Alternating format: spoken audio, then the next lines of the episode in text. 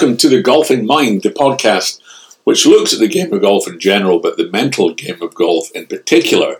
And regular listeners will know it's often about the uh, mental game or aspects of how our thinking can impact on our on our ability to practice better uh, or to enjoy our golf more and to see consistent improvement.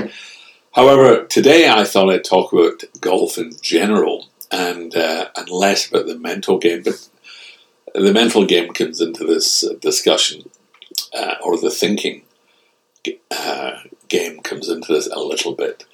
And what I wanted to sort of reflect on this week is something I'm being asked about a lot, which is, hey Robin, what do you think of the LIV of the LIV Tour?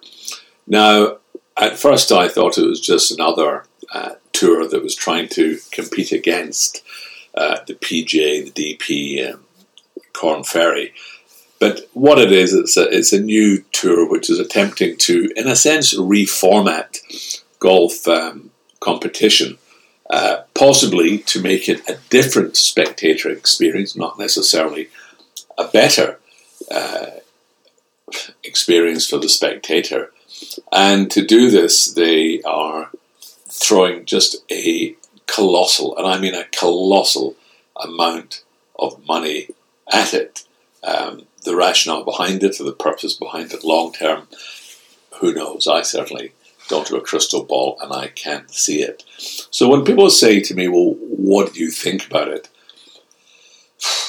My, my instant reflection is in all things, competition is good.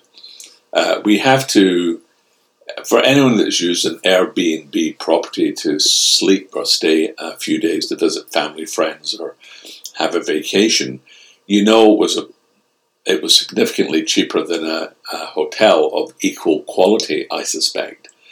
For any of you that have used Uber or one of those phone app car hire or car taxi services, you'll notice how uh, significantly more convenient they can be than using a, a regular taxi. I know uh, if I got a taxi from London Heathrow to my home, it would often be $150 uh, for a one hour journey, yet Uber would be $60. So you look at that and you go, well, and what I think LIV Golf Tour has become uh, by accident or maybe intentionally is a disruptor. And the test of the disruptor will be if people um, buy into it. And I'm not talking specifically about the golfers, I'm talking about the fans. You know, golf is a game of tradition and heritage, and the four round format with a cut after two rounds is the way that competitions have been run forever. Uh, well, I say forever, from certainly back in the the 1930s was when we saw that. Uh, before then, often there were just four round competitions. So, what are the principal differences between the two the two tours? Well, I think uh, quite obviously the PGA Tour is a format we know and understand, and that format is quite simply based upon um, players going out shooting their scores, and the uh, those who are sort of at a certain score or less whatever that's determined by the organizer, go through to the final two rounds. The LIV tour, uh, and it's called LIV, and you probably you may I didn't know this as I lots of things I don't know until I'm told them. LIV are the Roman numerals for 54 because um, it's a, a 54 hole event. Which is what we have in the senior tour. So, is that good or bad? Well, you have less days to watch golf, I suppose, so that's bad if you're a massive golf fan. The second thing they do is they have a shotgun start uh, with three players in each group. So that means um, that from start to finish, the whole event will take four and a half hours. So if you want to go and watch golf for the day, you get a four and a half hour window. If you go to the Open Championship or many tournaments, they'll start playing at six in the morning, and the last tee off time might be two thirty or even four o'clock in the case of the Open Championship uh, in the afternoon. So you can see 10 to 12 hours of golf. So for me, that's a plus for the current format that we see in most of the professional tours worldwide. The second thing they do, they've created this sort of team events where four players are all put together as a team, and the lowest two ball score uh, wins a prize. You know, I think that's a fine innovation. Does it make golf more attractive? Not for me personally, but if you, because I think you're getting close to the idea of, you know, not ice hockey or you know, Mexican wrestling, but they're trying to create more theatre. And I don't think that's a bad thing. Not really. I think anything that draws people to enjoy golf or to uh, engage with it um, can only be a good thing. So, and then the third thing that we're seeing are these colossal prizes. You know, I was told, someone told me the person who came last in the uh, first London event on the LIV tour. Now, I may be wrong, so don't write in to correct me. But the person who came last, I think, was something like 27 over par. Some, I mean, it's some hideous score over par for three rounds. So, but they got a check for $120,000. Uh, and that's got to be very attractive. Most players have a short career on the tour. There are the exceptions. There will always be the exceptions. The the Tiger Woods, the Jack Nicklauses, the Arnold Palmers. The you know you know who they are. And for between three to twenty years, there are certain names that are always, excuse me, always there in the mix on the final day, and we want to see them. We want to see the best in the world go head to head. And I I always find it disappointing when an unknown player, a journeyman professional, finds himself one off the lead in the final day of the Masters of the Open or the US Open, even the US PGA. And at one point, you want them to win. At another point, you'd rather see three of the top five players in the world battle it down the last nine holes. That's just the nature of competition. When we watch boxing matches, there are these legendary fighters who we want to see them go up against the greatest challengers. So the LIV tour, I don't think, creates that drama. For me, at least, it doesn't create that drama. And nothing will ever compare with the drama of a major, and even what I would call the significant tour events, of which there's maybe two the Memorial, Arnold Palmer um, competition, and you have the Scottish Open, which I'm a big fan of, being a Scotsman. So it brings us back to this question. So why would a player join uh, the LIV Tour? And the answer is very simple: uh, for a payday. And I again have no problem with that either. You know, I understand the PGA has to defend its position, its members, it's uh, what it stands for, and a lot of players have uh, been supported fantastically well by the PGA Tour. So to suddenly sell out for uh, a huge sum of money now. Uh, DeChambeau has gone across the LIV tour, has his Dustin Johnson. Now, how much were they paid? It's all speculation. I don't know. But if I was uh, DeChambeau and someone came along to me and said, I will give you $100 million if you uh, sign up to this tour, what would I do? I've already got a major, I've got a US Open tucked under my belt. So I have that to my record. I should, I believe, be eligible to play other uh, open open uh, national championships. Though I, I, hear that you know certain they're now looking at the possibility of making LIV tour players unwelcome or finding a way not to let them play. And I think that's just wrong, absolutely wrong. Um, I think they should compete against them and demonstrate they're better if they can. Will it survive? It will for a year, two years, three years, and then I think it may evolve into something else. One thing I've seen over the years is quite a lot of people um, look at what they'll do after their golf career is over. You know, for professionals, getting a job as an analyst or a commentator is almost a dream job because they're still in the golfing world at a professional level, engaging with their peers, uh, they are getting paid to talk about and analyze something they truly love. Uh, but what else do they do? Do they open a restaurant? Do they open a teaching academy? Once you've tasted the heights of the pro, the pro tour, you know, what's left?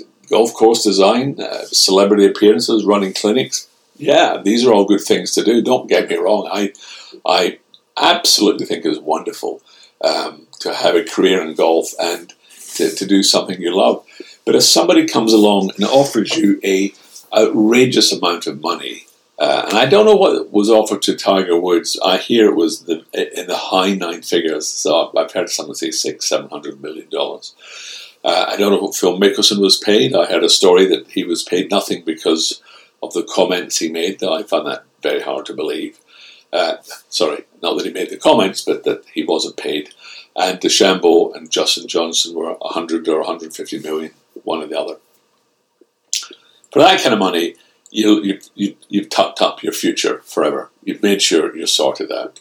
For the players in the PGA Tour who are huge, hugely supportive, Shane Lowry, Rory McIlroy, Justin Thomas, uh, Jon Rahm, and if you get a chance to hear Jon Rahm's um, interview, incredibly eloquent and thoughtful and uh, very, very convincing. So, where do I sit in all of this? Well, I don't have to really have an opinion other than look and wait and see. I didn't watch any of the first LIV event because I had no access to it. I'm not sure it will ever have the drama of waiting for the best player to come in on the last few holes because it's, it's a bit like the original days of the Open Championship where they would play over three days. Uh, they'd play Friday, Saturday with two. Oh, sorry, it was Thursday, Friday, two rounds on a Saturday, and uh, the leader uh, might go out in the morning you know. Um, so there wasn't that sort of drama in a sense because we always hear stories of people trying to find out what was so and so scoring, what was the state of another person's match. So I think that the the evolution of the PGA Tour has been fantastic to what we now have and enjoy today. The LIV Tour is an infant tour. You know, it's still trying to evolve. It's still trying to find its way. It's still trying to decide what it wants to be. I think what's happened is um, the Saudi sovereign fund said, we'll give you $2 billion or whatever you need to challenge the PGA Tour to create this global thing. Uh, we'll create a fantastic brand. So we created, I worked in television for years, and people would pitch you an idea for a TV show. And sometimes the idea sounded great, but the execution just didn't work. And sometimes people just pitched you a bad idea. And when I was at the BBC, I was a producer. I was uh, uh, in charge of uh, entertainment development. So my role was to to find or create um, new programs, specifically programs which were very innovative in their thinking. And I received a lot of ideas. Now, I'll share a couple of things with you before I go. The most common proposal I got was a, a show called Desert Island movie clips where you invite a guest onto a show and they will talk about their life and then pick their eight favorite scenes from movies which impacted them, influenced them, brought them joy, and they tell the story behind why they love the clip. It's a good idea. It's, it's almost an obvious idea. It's based on a radio show from BBC called Desert Island Discs, I think, is where the thinking came from. But the cost of licensing individual clips made it a prohibitively expensive show, so it never get made. Um, the worst idea I ever had was someone brought me an idea for a show called the Boxing and Checkers Show. Checkers is the American word for British game called drafts. Here's the idea uh, two people uh, play checkers or drafts for one minute, and then after a minute, they put on boxing gloves and they box for 60 seconds and then they go back and they play checkers, and then they box. And they, it continues until one of them has lost the checkers match, or has been knocked unconscious, or rendered unable to continue fighting. Now, I don't know if that idea was sent in as a spoof. I genuinely don't think so, because the way it was presented in the letter that accompanied it. But they were an idea. What we have in the LIV tour is an idea uh, that has now been brought to life by a phenomenal amount of money. I think the meetings they had probably convinced themselves it was a great format, and if they build it, they will come.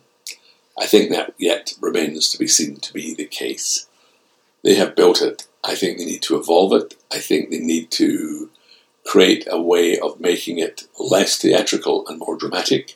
And I think, as always, you must put the interests of the players and the interest of the fans above profit. And if you do that, you will succeed. And where does the mental game come into all of this? I hear you ask. Well, from my perspective, the mental game comes in when it comes down to how do you think and feel when you're offered a colossal amount of money. Do you say, well, I'll take the money? And for a lot of the players that are in the twilight of their career, you know, Ian Poulter, whom I'm a huge fan of, Lee Westwood, I'm a huge fan of, um, Phil Mickelson, I think he's done a lot for the game, and he's, if nothing else, he is um, entertaining. Love him or hate him. Um, but they're all at the end of their careers. Young people going into the LIV Tour have got to be thinking, I'm going to make as much money as I can. Their challenge is if that tour disappears in two years' time, will they get back in the PGA Tour? And I sincerely hope the PGA is magnanimous enough to say, okay, you can play your way back in. But that remains to be seen. Anyway, um, as always, it's a pleasure to have time with you. Uh, if you're serious about improving your mental game, uh, please go to siegergolf.com and find out more about the courses online. Uh, I am uh, in the next week going to be answering one or two questions, and I'm offering a free platinum video series, which means you'll be working online uh, with the video series, but you'll also have five one to one sessions with me. This is not available generally to the public and it's for professionals only. But if you um, think there's something you'd like to do, just write to me, tell me why you'd like to do it, and um, if you're lucky enough, I'll give you a go. I have space to do it between now and the end of September. After that, it will be closed. So until we meet again, have a wonderful, wonderful week, and I hope you're enjoying the golf both on this on the course, uh, in your imagination, and uh, on television. Uh, until we meet again, all the best.